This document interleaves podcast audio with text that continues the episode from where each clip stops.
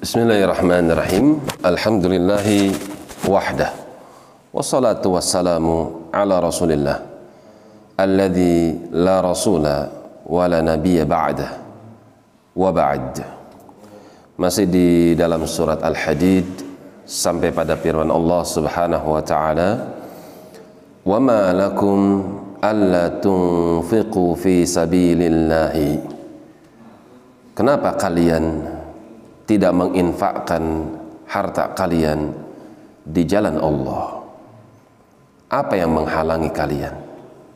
Apa yang menyebabkan kalian sehingga kalian tidak mengeluarkan harta yang merupakan titipan Allah untuk kalian belanjakan di jalan Allah? Apa masalahnya? Apa faktor penghalangnya? Walillahi mirathus samawati wal ardi. Padahal milik Allah lah mirath.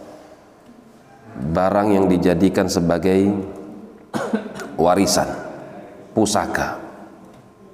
As-samawati wal ard.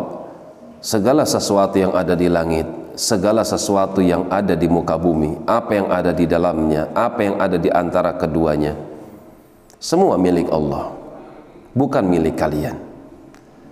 Apa yang ada di tangan kalian cuma titipan.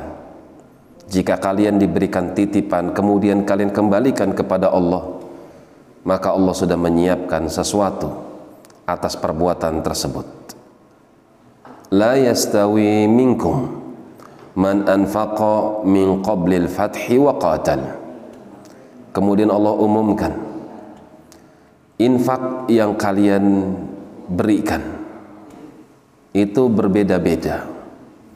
Tidak akan pernah sama orang yang berinfak di antara kalian yang infak tersebut dilakukan sebelum fatah dan sebelum qatal, peperangan.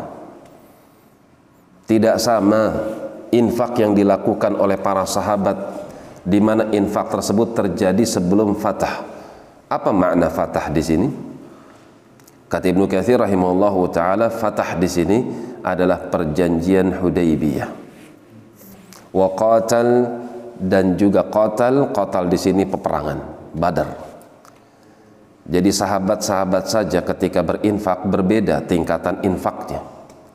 Infak yang dilakukan sebelum peristiwa Hudaybiyah, infak yang dilakukan sebelum terjadinya jihad di jalan Allah, sebelum disyariatkannya jihad, itu berbeda nilainya. Orang yang berinfak sebelum Hudaybiyah, sahabat yang berinfak sebelum disyariatkannya jihad itu berbeda keadaannya. Ulaika a'zamu darajatan minal ladzina anfaqu min ba'du wa qatalu. Pahala mereka lebih besar, tingkatan derajat mereka lebih besar dibandingkan dengan orang-orang yang berinfak setelah terjadinya Hudaybiyah dan setelah terjadinya syariat jihad. Wa kullan wa'adallahu husna. Akan tetapi masing-masing dari dua kelompok tersebut yang berinfak sebelum peristiwa Hudaybiyah atau setelah peristiwa Hudaybiyah masing-masing mereka telah dijanjikan oleh Allah husna. Husna adalah syurga wallahu bima ta'maluna khabir. Dan Allah maha teliti dari apa-apa yang kalian kerjakan.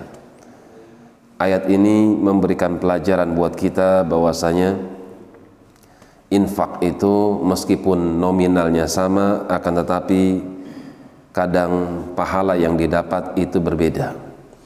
Tingkatan derajat yang dia raih itu kadang berbeda. Sesuai dengan tingkat kebutuhan orang yang menerimanya atau waktu atau zaman di mana manusia butuh kepada infak tersebut maka di situlah letak perbedaan tinggi atau rendahnya derajat yang dia dapati. Demikian wallahu taala a'lam bissawab subhanakallahumma wa bihamdik asyhadu an la ilaha illa ant astaghfiruka wa atubu ilaik tafadhalu barakallahu fiikum